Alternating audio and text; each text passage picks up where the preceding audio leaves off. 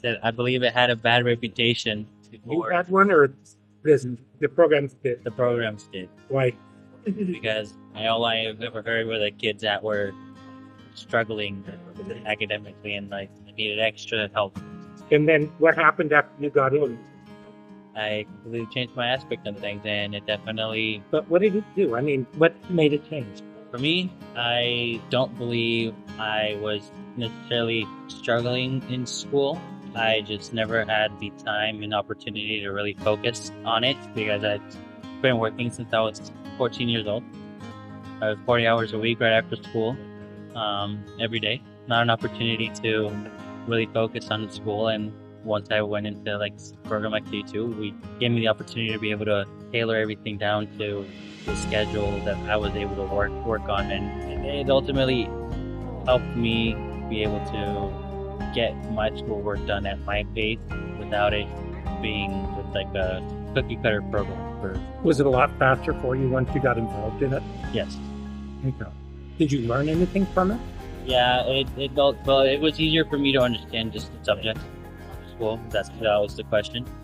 Because it was able to take it at my own pace versus having to go at a specific pace that school was, or that I guess that the, the, the, the class was uh, was going in. So a lot of times I just needed to take a, a second longer to reread things, and that's all it needed to re to completely understand it. But we didn't get we didn't. I, I feel like I didn't get that when I was in just regular This is the Educational Triage Podcast.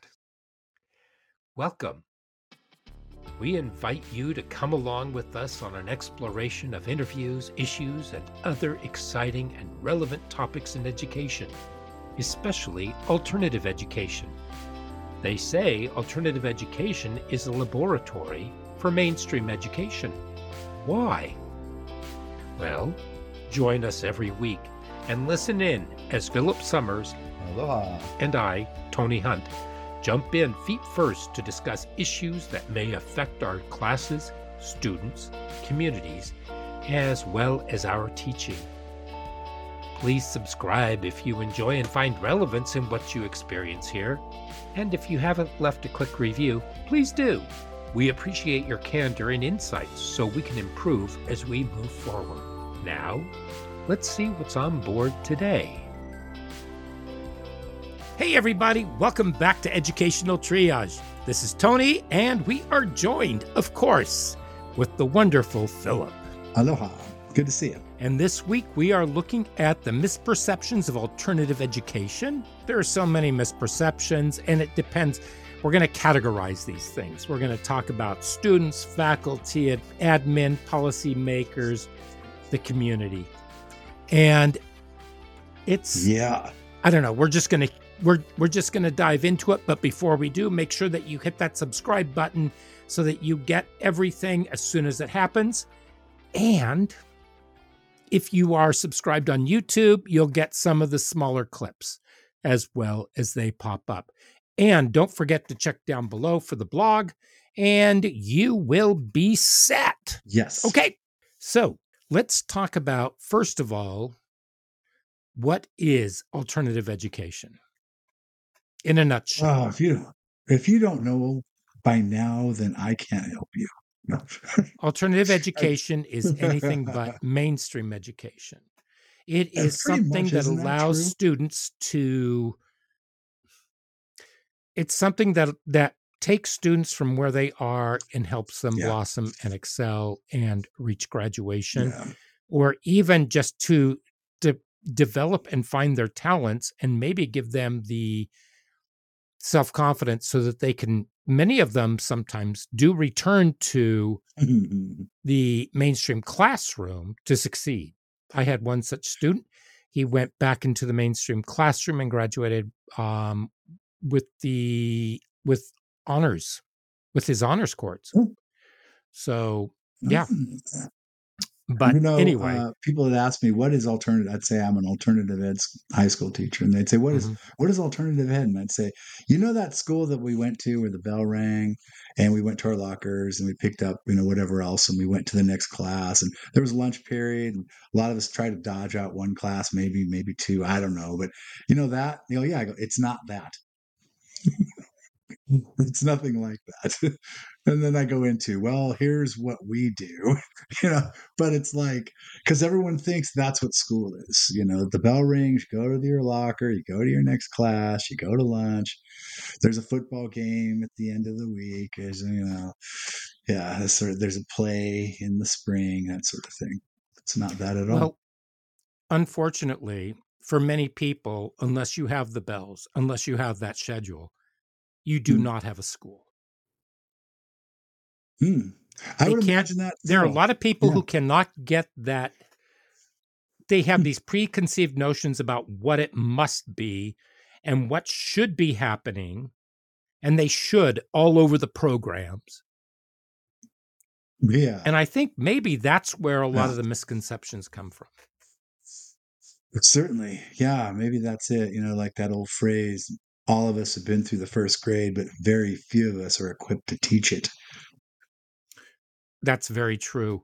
Um, and I think we should do an episode on what to look for when interviewing an alternative, a- an educator for an alternative program. Oh, that's a good topic Do you like because that idea? I I do. I like that idea a lot. I have many ideas about that. Thank you. Mhm.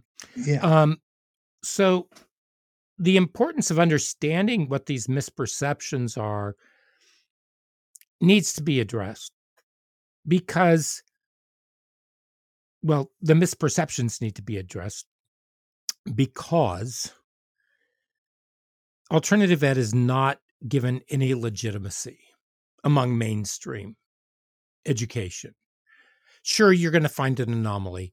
Here and there you'll find a person who gets it and they understand what it is. But there's still there's still that little inkling. And i've heard Mhm. people say i am an ally of alternative ed. And i said what does that mean? What do you do for alternative ed? They said well i get it. And i said tell me what that means being an ally and that you get it. What do you get? And they were really not discombobulated they were more I'm an ally. they were what's the word? They were upset. Mm, because i think i cornered them because they don't like to be asked that. And it's like okay what do you understand and what don't you understand about alternative ed? And they turned heel and left. Well, I'll, I'll give yeah, I'll give a little allusion to my um, blog, but I knew nothing of Alt Ed before I got hired. Mhm. Much to my surprise, um, I love it. I mean, you and I both know what it is and and how we were able to really uh, innovate and just the relationships with the kids were much more meaningful. I knew my kids so much better. I knew when to push them and I knew when to like say, okay, you know, yeah, you can take it easy a little bit, but I need something better the next day, that sort of thing. It was so much better. And uh, I knew nothing of that before I'd gotten there. And I went to grad school, for goodness sake. I taught in a high school, big high school for my internship and very reputable. But uh, yeah, it was a big high school. I had no idea. I don't think anybody really does because at most Mhm. universities, as we discovered two years ago, you, me, and Christy, we discovered that there really aren't any educational programs for alternative education. The National Yeah. Association for Alternative Education, or Yeah. National Alternative Education Association, NAEA, they do have on their website a course, but it's more for administrative level. It's not necessarily Uh, for training teachers, Hmm. which is why you and I did that series last year on what does it take to become an alternative educational teacher. But even Yeah. that is is in a sense that it's far more nuanced, I think, than what we were actually able to discuss at that time. It certainly was. Although looking back, I had quite a I don't know forward thinking program. I mean, one of our professors was from Afghanistan after the Russian and um, occupation. So Mhm. he got out of there before the Russians occupied Mm. it, just before. And so his standpoint was very different than a, than the standpoint of an Afghani, say from now. It was very interesting, though, just having that standpoint at that time. Um, Mhm. But yeah, and that was my grad school master's program for teaching, and uh, so they were pretty diverse.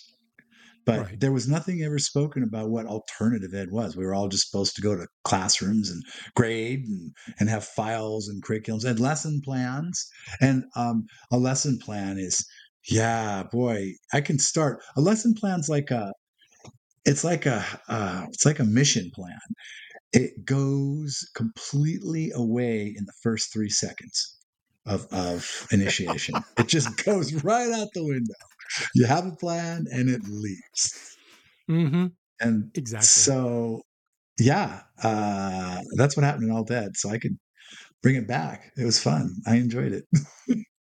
With alternative ed, what you need to do is you need to draw a map yeah, of where you It need to be, but that goes for every single kid. yeah, And then if you're in a program, then you and the other people in the program, you work on what that map looks like continuously to make sure. And it's like a river. I Yeah. mean, it winds and it bends, and sometimes it curves back and it goes around, and it it has a lot. But the mis but the importance of understanding the misperceptions of alternative ed is to legitim is we need to find legitimization because the truth is that where you had a problem with a student and couldn't get them to do anything, all of a sudden they're working over here. How did you do that? Yeah. And they might give you something that they did that might have made it more accessible for them. And sometimes mainstream educators they get their egos all wrapped up and crumpled and they think that that means that it's easier. It's not easier. I think i told Hmm. you one of my students he was pursuing something that he really wanted to do and he wanted to do something with the communist manifesto. And so we talked about that and i said what I want you to do first is let's read. I gave him some sections out of Plato's Republic, and I included the allegory of the cave. I said, read that and then let's talk. So he read it, looked at me, and he said, I'm not getting this. And so we sat down, we talked, and all of a sudden you could see the light bulbs popping off on his head. And I said, okay, now write me a paper about what you understand about that and use citations from the book. So he did that. And then he came back and he said, Now, what am I going to do with Marx? And I said, I want you to look at the Communist Manifesto and I want you to apply those same thoughts and compare it to the American Constitution. And I said, I don't want you to go bit by bit on the Constitution. I want you to look at the preamble and then you can look at all the rights and amendments at the Bill of Rights and the amendments, but um, just how how do they interface and how do they compare? Are there similarities? Are there differences? And he said, okay, so we were also writing a comparative paper, right? And Ah, he got through it. And he told me just the other day, he said that was the hardest thing he had ever had to do. But he felt Ugh. so good and so brilliant afterwards Yeah. because he learned so much. Not only Oh, yeah. that, but it was like he was climbing a mountain and he conquered it. Mm. It's not Right. because it was easy. It was because one, it was an interest that he had. And it was working on that and challenging him, knowing that he had the mental capacity That's to complete get learning. there. Yeah, the stakes are well, first off, you're very interested in the subject, and then the consequence is high. you know, because you're you're dealing with some pretty heavy duty subjects, hmm and so you're very focused, and you might get into what's called flow, and you learn really well, and you do things that surprise yourself, and you know that's the moment of aha, and those are the most amazing learning moments, the aha moments. Like, oh, whoa, whoa. You, when you know you've learned something and it happens if you're in the right environment. One of my best classes was writing 123 research paper, one Mhm. 100 level, but I got my butt kicked. And uh, the prof eh, was great. He was he was a great writer. He was a good prof. He pushed me. He was a model for me in the future. And I, I put the kids through much the same thing for a research paper as seniors. So And the thing is, is that in alternative ed, you have the ability to match the student with the learning style, with the mm-hmm. materials. and the And you can materials, a manipulate- lot of them. You can manipulate that in order to meet whatever standard. And You know, so if you're teaching to the if you're teaching to the content standards, and this is going to come up because I had an interesting conversation with somebody just the other day. If you're matching with the content standards, then you can, and if you know, if you know your SIS, Mhm. then you know how to Yeah. develop these things. It's it's not rocket science. But um I think people tend to get lazy and they don't want to they're more into their phones. They're more into what is everybody else doing. Oh, so We've had You know, they- I've they had to wanna- work with alternative telling a story, they educators who could not yeah. get it out of their head that they needed to do something better and that this was below them. And so they Mhm. refused to to work with the kids. Hey, I wanted to step back on that one last one because I had a lot of kids who would come up with original ideas Mhm. that weren't workable. And so one of my roles was to say that isn't a high enough uh, target or uh, that doesn't go anywhere or you know that's not what i'm after for for example i gave a research paper and i never let them write on the legalization of marijuana because at that time everyone was writing about it and they all wanted to you know oh yeah everyone should be able to smoke weed. And it's like first off you're going to be under the age i know that it's probably going to be 28 or 21 and under it's like alcohol and i don't even want to hear about changing four laws at once you know? So i wouldn't let them do it and that was kind of that was kind of my role to tell them yeah nice try but let's look someplace else for something else Yeah. So let's move on and let's talk about the students and what their misperceptions are about um, what alternative ed is. And the kids At the beginning- students? at the beginning, I put a couple of I put a couple of snippets of students and what they thought of it. And it was a place for kids who it was for those kids. It was bad kids. It was bad. it was kids. those kids. It was yeah. those kids. There were rumors And- about pregnant students and things like that. hmm I remember. Yeah. and you know that's where that's where those kids went Yeah.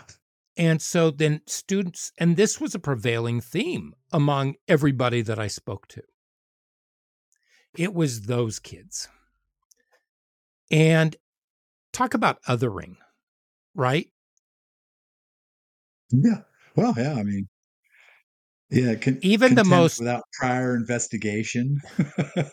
well i know people who work in alternative ed who are disgusted by the by the students who are there and they feel morally superior to those students oh, obviously those people should not they- be working there I was going to say they shouldn't be working there. You know, people in alternative ed are disgusted by the students there. I go, well, they shouldn't be working there. Go no on. they shouldn't be Oh, they no. shouldn't be No. but you know they Mm. claim the moral high ground because they're doing something for society because they're going to Gonna fix these re-educate kids. Gonna them. so okay so Yeah. the other thing that they felt was that they had they weren't going to be able to do everything that they needed to be able to do in order to graduate, that they were going to have limited academic opportunities. Hmm. Hmm. I mean, Yeah. you go into an alternative program and you see it, and it's smaller, it's not this huge thing. And granted, the funding for alternative ed tends to be very low because you have a low student population. So you're not going to be able to have the publications, you're not going to be able to have the digital arts, you're not going to have this huge range of electives. You can get It's a electives. trade off. Right. Because they have smaller class sizes, they have teachers who will work with them. And so they felt that there was an inferior quality to the education. But then they said when they started working, they were so wrong because they said that they, you know, basically, some of them said it allowed me to catch up yeah. yeah, yeah. because I wasn't always there. And so that was the only reason why I had a problem. One of them said, uh, I went in and talked to my counselor, and she told me that I would be nothing more than a McDonald's worker. I said, How old were you? And he said, 14. Well, Well, it just a few what it would years- and just a few Well, years after hmm. graduation, this kid is running his own business Yeah, no and he's doubt. making I very mean, good money. Huh? It's almost like a dare. I was just going to say, imagine what it would be for the kid. We've all been through school. And so that's the model that we know. This kid isn't even any kid, say at the age of 14, 15, hasn't even been through it yet. Right. And that's the only model they know. So if you put them toward the alternative programs, they have no idea what to expect. Well, he was working 40 hours a week because he needed to help out his family. Yeah. so he- I there was- you're talking about an alternative ed kid eventually, right? Right. Because the thing is, Yeah. is that many of our kids are looking at survival. Mhm. Their family and their survival come first. I know somebody Mm. who's now a high school principal who looked at me at one point and said that they had gotten into an argument with a mother about the atten- about their children's attendance. Mhm. And the mother said, I need them at home because I have sick kids. And this principal said, I don't care. And the mother sat there and said, Look, this is the best I can do. I can get them there when I can, but I need my kids at home when I need my kids at Mhm. home. Yeah. I don't have a husband. I'm the I'm the bread earner. And the principal said, This is not up for negotiation. And they and said, she said, You're right. I won. and I looked at this principal and I said, I want you to think back of, on your days of working with the gangs in Chicago. And the and the things that went on there and you being so kind-hearted and working with them as a teacher and Yeah. dealing with all of their struggles and everything and trying to match those. And here you are tossing all that in the bin all that experience and Mhm. all that Yes. prior knowledge and saying, eh, and having this It is because I said highfalutin. so. What's that? It is because I said so. Yeah. It's And- like the middle class values. We called it. Are we using our middle class values? We'd say in staff meetings. Well, I just couldn't. I just Yeah. couldn't believe how Mm. they could flip like that, Yeah. and the self awareness is just gone. And they said, "Oh, I think you're right." And I said, Yeah, "Well, I probably, I may be. I don't know."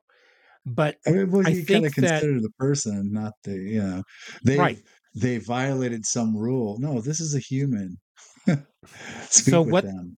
So what the students said was that they came in and all of a sudden they discovered that the teachers were there to help them. It didn't matter where they were, what they were what they needed. The teachers were there to support them, to encourage them, to teach them to shore up their skills so that they could do better. And and to be consistent. Yes. Uh, at least in our program, that we strove to be very consistent. You know, hmm there's comfort in that the kids. And they said that they, here's another thing that they said. They said that the program that they were in, what they loved was that it was inclusive. And I said, Well, what does that mean? Hmm. They said, You know, people say, Well, our program is really inclusive. And then if somebody else walks in, all of a sudden, Yeah. it's no longer inclusive. It's exclusive because they're excluding that person. And Yeah. they said, No, this program included everybody. They invited more people to come in and share with us.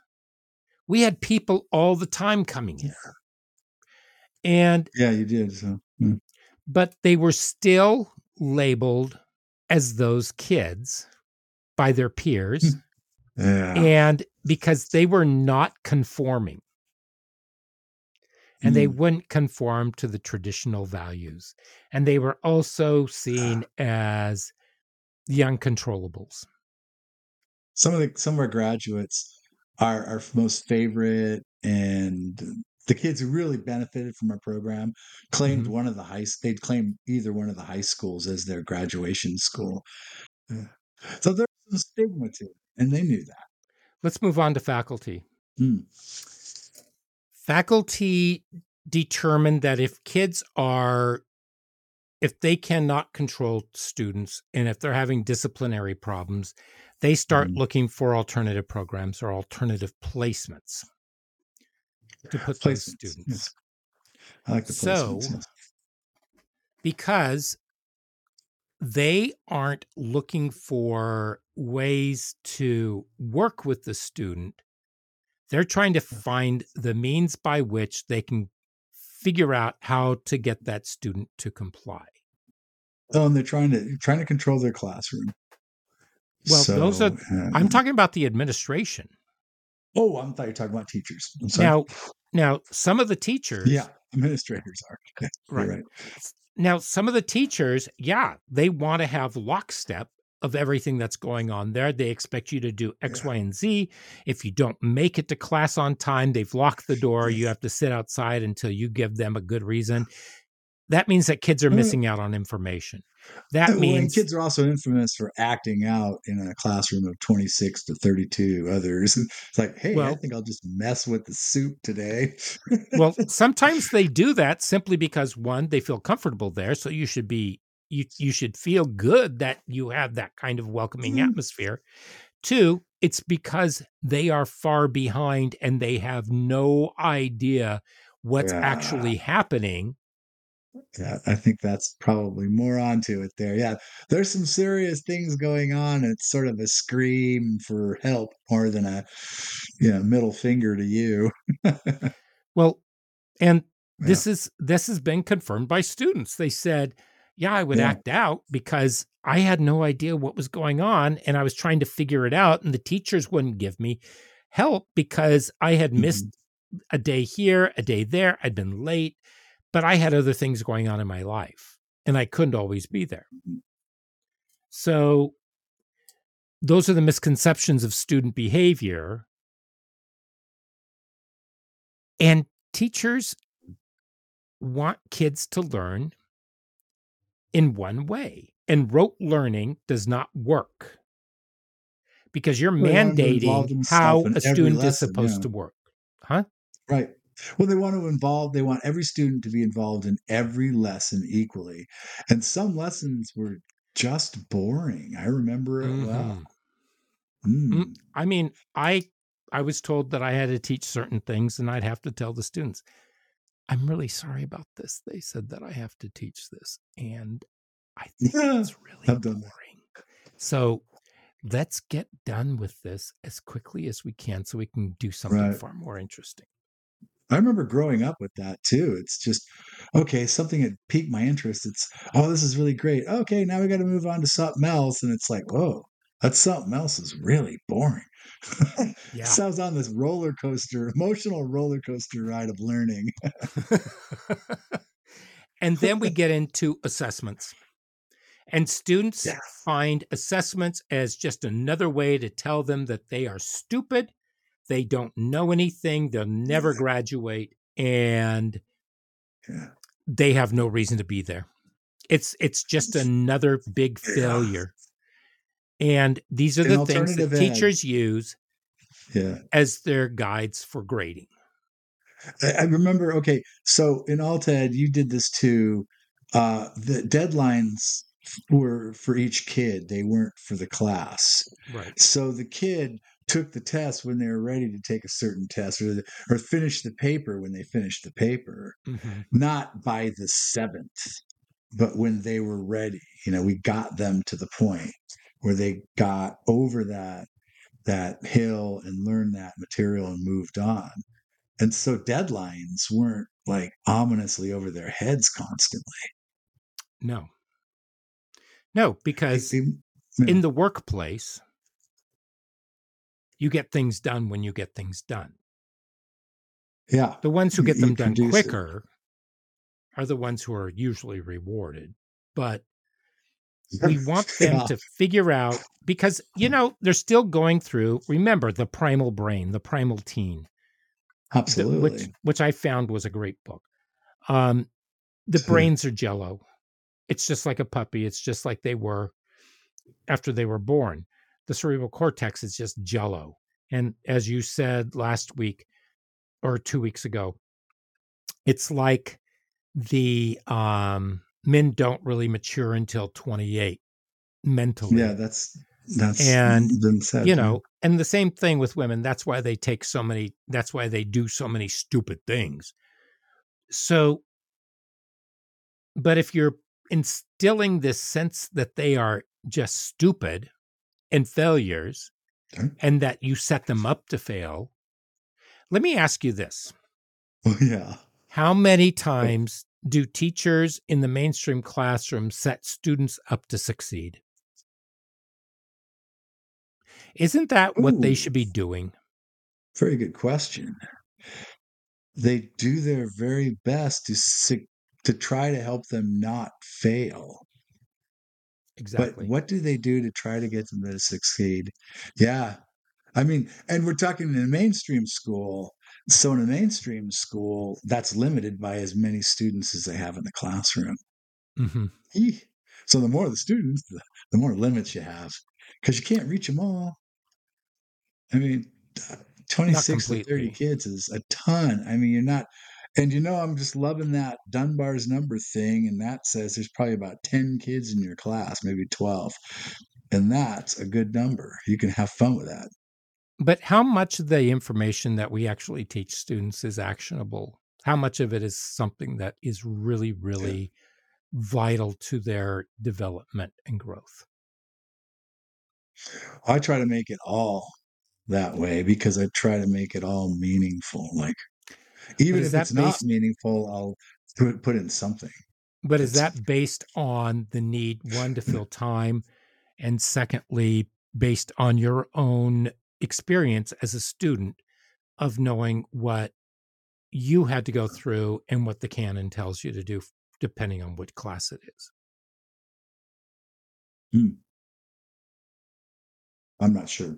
Not sure what the question is, but as a teacher, what are you what are you teaching are, Hmm. is the material that you're teaching are the core classes really teaching them a lot or are they just time Oh. fillers so that we can keep them there for six hours a day that's that's mm. uh, that's a rhetorical question that's something to like oh, okay. chew on Yeah, I understand that. because we have to move on Yeah. so administrators administrators are trying to get rid of the headaches. They want them out of their way. They don't want to deal with them. As well as many of the parents of these kids because sometimes when you move Yeah. the kids the parents move as well. I had a parent Uh, I had a parent whose son was coming into our program. There was an issue between groups of students, and we graduated one group of students and this other kid came in. He said, Are they going to be here? And I said, No. And he said, Good, I can be here then. The Uh. father came in and the father, all the administrators came to me and said, Watch out for this parent. He's crazy. He's, and they told me all these, all these stories. And I said, You know what? I'm going to take, I'm going to take this parent as they are you can have whatever you want, but don't sit there and set me up so that I don't want to work with this parent. And the parent came in and we had a long talk. In fact, he would come in and talk to me because he was so frustrated after that. And when the administrator said, Why is that parent constantly coming in? I told you they were no good. And I said, No, he came in so we could have a chat. Mm. They said, Oh, he's not threatening you? I said, No. Mm. Why would he threaten me? They said, Are you telling me that you are on good terms with that parent? And I said, Yeah. And they and they just looked at me and they said, Whatever. And they walked out. Well, the parent was really frustrated because every time that they tried to talk to one of the administrators, because he was 15 when his kid was born, and the kid was now 17. So he was just in his So early like 30s. 32. Yep. That he was an idiot Wow. and that he wasn't worth the time and that he was too emotional. And he said, All I want is clarity. I just want to know what's going on. And they won't tell me. And they, and he said, You know, they almost put me in handcuffs one day because I was saying, What is going on? And they refused to talk to me. Hmm. In fact, they tried intimidation. So I think that there is this thing that administration needs to be I don't know what the word is, like they are the end all. And if you challenge them, if they believe that you're challenging them by asking questions Mm-hmm. and you want to have a conversation with them and you're slightly feeling, I'll use the word emotional, they should probably have a method by which they know how to assess the situation and ease it and bring it back down and not wait for the people SRO or a security to come around and deal with it and throw it out because you Mhm. don't get rid of it. Well, it's pretty hierarchical. I'm the It's- administrator. Oh, it's elitist, is what it is. This is what I've said. It's paternalistic. I love. Paternalistic. I know better. I know better. Now just behave. Exactly. So they also say that alternative ed is resource intensive because it's taking the money away from all these wonderful other children. And we're and we have to give you some Mm. dollars.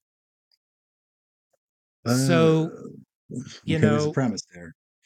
So there's a there's a big problem with administration and hmm funding with resource allocation. Mm-hmm. And they look to see whether or not it's cost effective. Well, when you take a look at the DNA funding, the delinquent and neglected youth, the reengagement funding, when you take a look at the uh, numbers of students who are on all kinds of different programs, if they're in the court system or whatever, you're getting additional funding. Plus, you Mhm. also get the money for the that goes from the special ed department.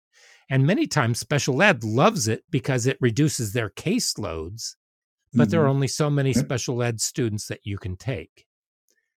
So, um, you know, there's they're not looking at it as a real student kind of thing. They're looking at at it more as a budgetary concern. Well, the premise is, is that it's not a legitimate school system. Right, because they don't because they don't understand the metrics. They don't Right, so taking away money from a perfectly good school to fund this thing. well they can't measure the outcomes. They don't know how to do that. Yeah. and No, what they should be don't. doing and this comes to my Why conversation that I had and that was in working with alternative education the reason why they're going towards the computerized platforms is Hmm. because there are fewer and fewer teachers who understand or are able to teach to content standards in more than one subject. No. Really? Because they don't have a good liberal arts background. They oh. don't understand the oh. math.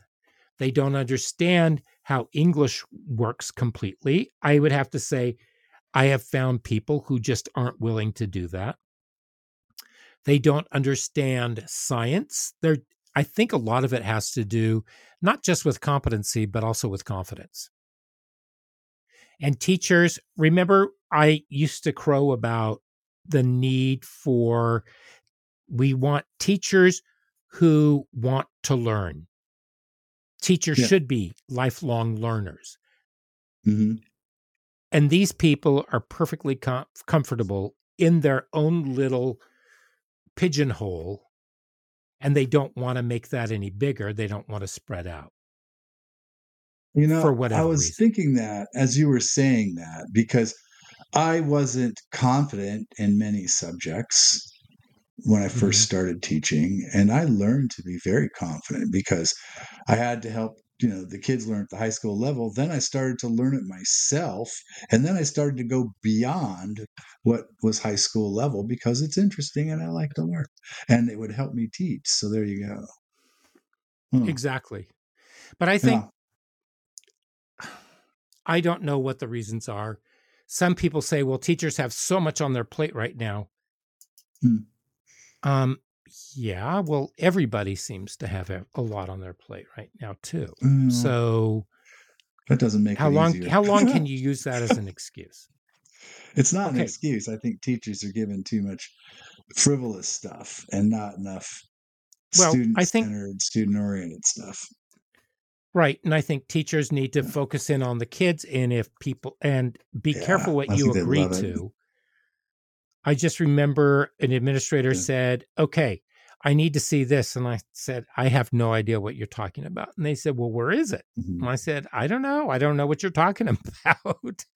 They said, No, seriously, we talked about this. And I said, Oh, you may have talked about it, but it was nothing that was on my on on my radar. I've got more than enough stuff to worry about. That's not important to me. Uh, They said, You didn't do it? And I said, No. I said, When do you need it? They said, Today. And I said, Well, show me what you want. And so they sat down and we did it together. And I said, There you have it. yeah. So um there are just too many things that they there there's all this minutia that they want. That's the problem. yeah And it's, yeah, teachers have measure a learner. teachers have to start to band together and say, you know, enough is enough. That's not part of my job. Okay, That's let's true. move on. This this Well, next one should be quick, and it have. is policymakers. well i know nothing of that Well, the But you know legislature, of that the legislature and the policymakers. What's really interesting is that the policymakers that I know at the state, everything is political. It's all about politics and it's all about making making points. It's all about Mm. DEI. It's all about um they Yeah. talk equity but they don't follow equity they i think that they've lost what it is and these are policymakers who have been teachers who've been in education but i there is a time when you leave education and you think you're connected but you're not anymore you're really not Mhm. because now you're in the politics of the politics Mhm. if that makes sense. There's office politics, there's all this other stuff that goes on. And so they need to figure out, and sometimes they're frustrated because politicians other those students as well in the alternative ed community. yeah yeah imagine they do don't they hmm And sometimes they have very well meaning intentions, but we know what happens with with good intentions. They have severe consequences. So they don't really think about and they don't discuss things with the people out in the field who actually know something. I know somebody who was a who became superintendent who has no clue what they're doing. And it was only it Mm. the only way I can see it as them getting there, it was a political appointment. I've spoken to other people who work under him Yeah. in this capacity, and they are just looking for retirement. They've got to get out simply because this person knows very little about what they're talking about. They were never trained, they have never taught. Well, and yet they're making education policy for a good number of students and teachers in the state. So, um, yeah. So, No, but, but is, sad. do you think alternative ed is politically expeditious? Phew, no, Why? I I don't think that there's because there's a lack of understanding of what it is. It's considered another an outside thing. It's not part of the school system. It's there because the school system it kind of needs it. I think Well, most it's in the law. that. It's in Yeah. the law. I mean, I think most people don't understand that. I, you know, I think but yeah, well they don't understand what the law is you worked under Yeah. a director who told me that there was nobody in the department of education for Mhm. alternative ed I, remember that. and so i had to i had to do fast work before our district wasted hundreds and thousands if not millions of dollars going down the wrong path. I had people i the the administrator i was working with his head was spinning. And when i had to call the district office their heads were spinning because they couldn't believe what i was coming up with and i gave them a Mhm. phone number and i said talk to this person and they will verify everything that i am emailing you and i emailed them everything they dropped the whole thing it was gone it was no longer an issue even though they had spent two years trying to figure out how they were going to rectify It's something So- else, isn't it? it. It was ridiculous. I mean, it's Yeah. it's Uh, it blows my mind that there are policy there are people who who are in charge of policy who are down there who reach out to the administrators who never once think to contact them and then Mm. make biased judgments based on ignorance without investigating first.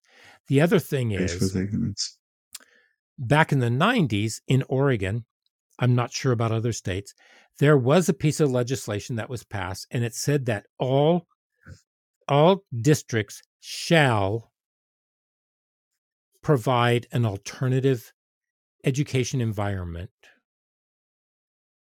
for students. That man, Yeah. if students needed a students wanted or needed, or the parents wanted or needed an enti- an alternative environment or an alternative to the mainstream, the districts needed to provide that.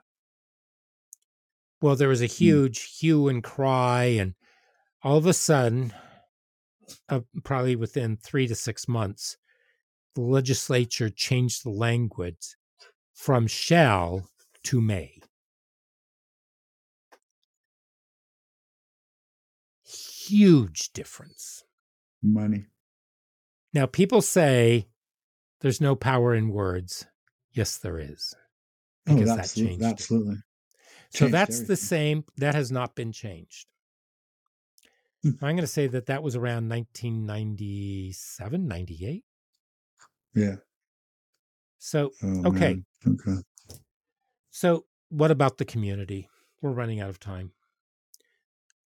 How do you think the community perceives alternative ed? I, I think they don't either know it exists hmm and if they do know it exists it's again like their kids it's uh you know for the other kids you know the, It's, it's a last kids. resort sort of Mhm. thing you know it's like you know those kids are those dropouts they go there you know there's a I've lot had- of misconception But you know, I've had some parents who came to me and said, how do I get my kid in because they need this?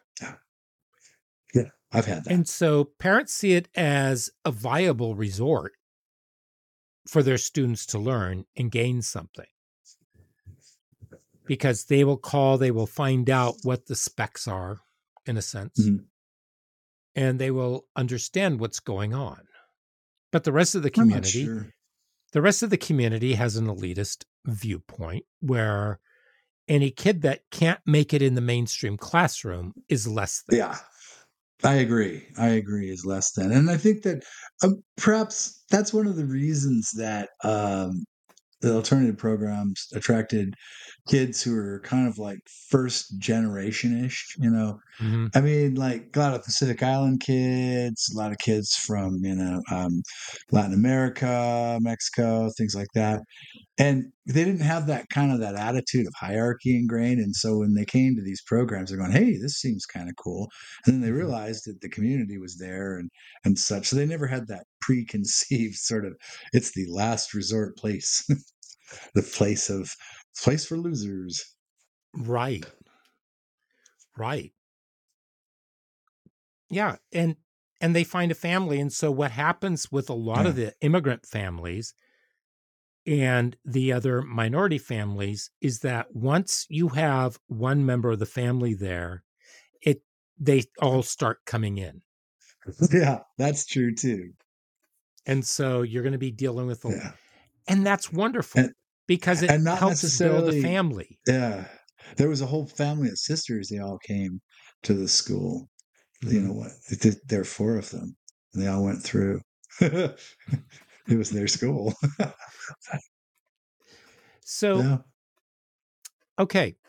So, wrapping up, He- the misperceptions are it's those kids. Yeah. They're the bad kids. They are the stoners, the druggies, the criminals. That the curriculum is less than. They don't have to do as much work.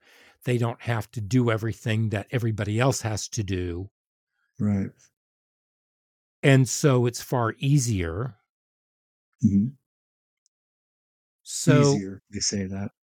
And Yeah. and this is a common thread and it's an illegitimate let's just call it illegitimate Oh, It's- yes. It's it's just for that group of kids that everybody wants to get rid of anyway just throw them Mhm. there it's a very nice looking garbage can that they're contained in yeah. and then And they oh the they're values that it has graduating so outside of it, yay yeah. we got rid of them We got rid of them. Yes. And uh, Mhm. so yeah, it's something. Now. What needs to happen is there needs to be a way, and I don't know how. I know that if you Mm. if you look for your state alternative ed organization, they are there. Mhm. You can go to the NAEA website, the National Alternative Education Association website, Mhm. and you can find all kinds of resources. You can find out where you can get uh, hooked up with people in your area and you can get more information about support. Mhm. But how do we collaborate? Where do we collaborate?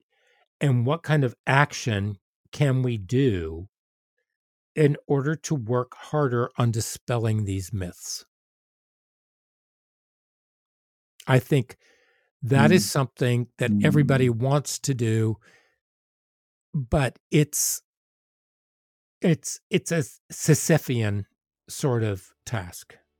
It's going to take an integral change. It's going to take a, a, a different look at how the whole system works because the schools that are being built now just continue to be built. you know, Right. like they always have been. No one's stopped the horse yet. So, yeah. We're building the temples to Apollo, and then once that's dispelled, then Yeah. they just sort of sit there. So Good there. Yeah, I like that. Hmm. So we're going to stop and close out. So is it, are there, do you have any final words, Philip? Nope, I haven't done Nick. And I want to thank you. Next, next Okay. week, we're going to talk about why we're not actually teaching education in the 21st century. Why are we still wallowing around in the early 19th or 20th century? Yeah. Why aren't we we gone back. why hasn't education changed quickly and why is the innovation not there? So, with that being said, hmm. thank you Philip Thank you, Donnie. and until next week, we will see you then. Stay well. Bye-bye.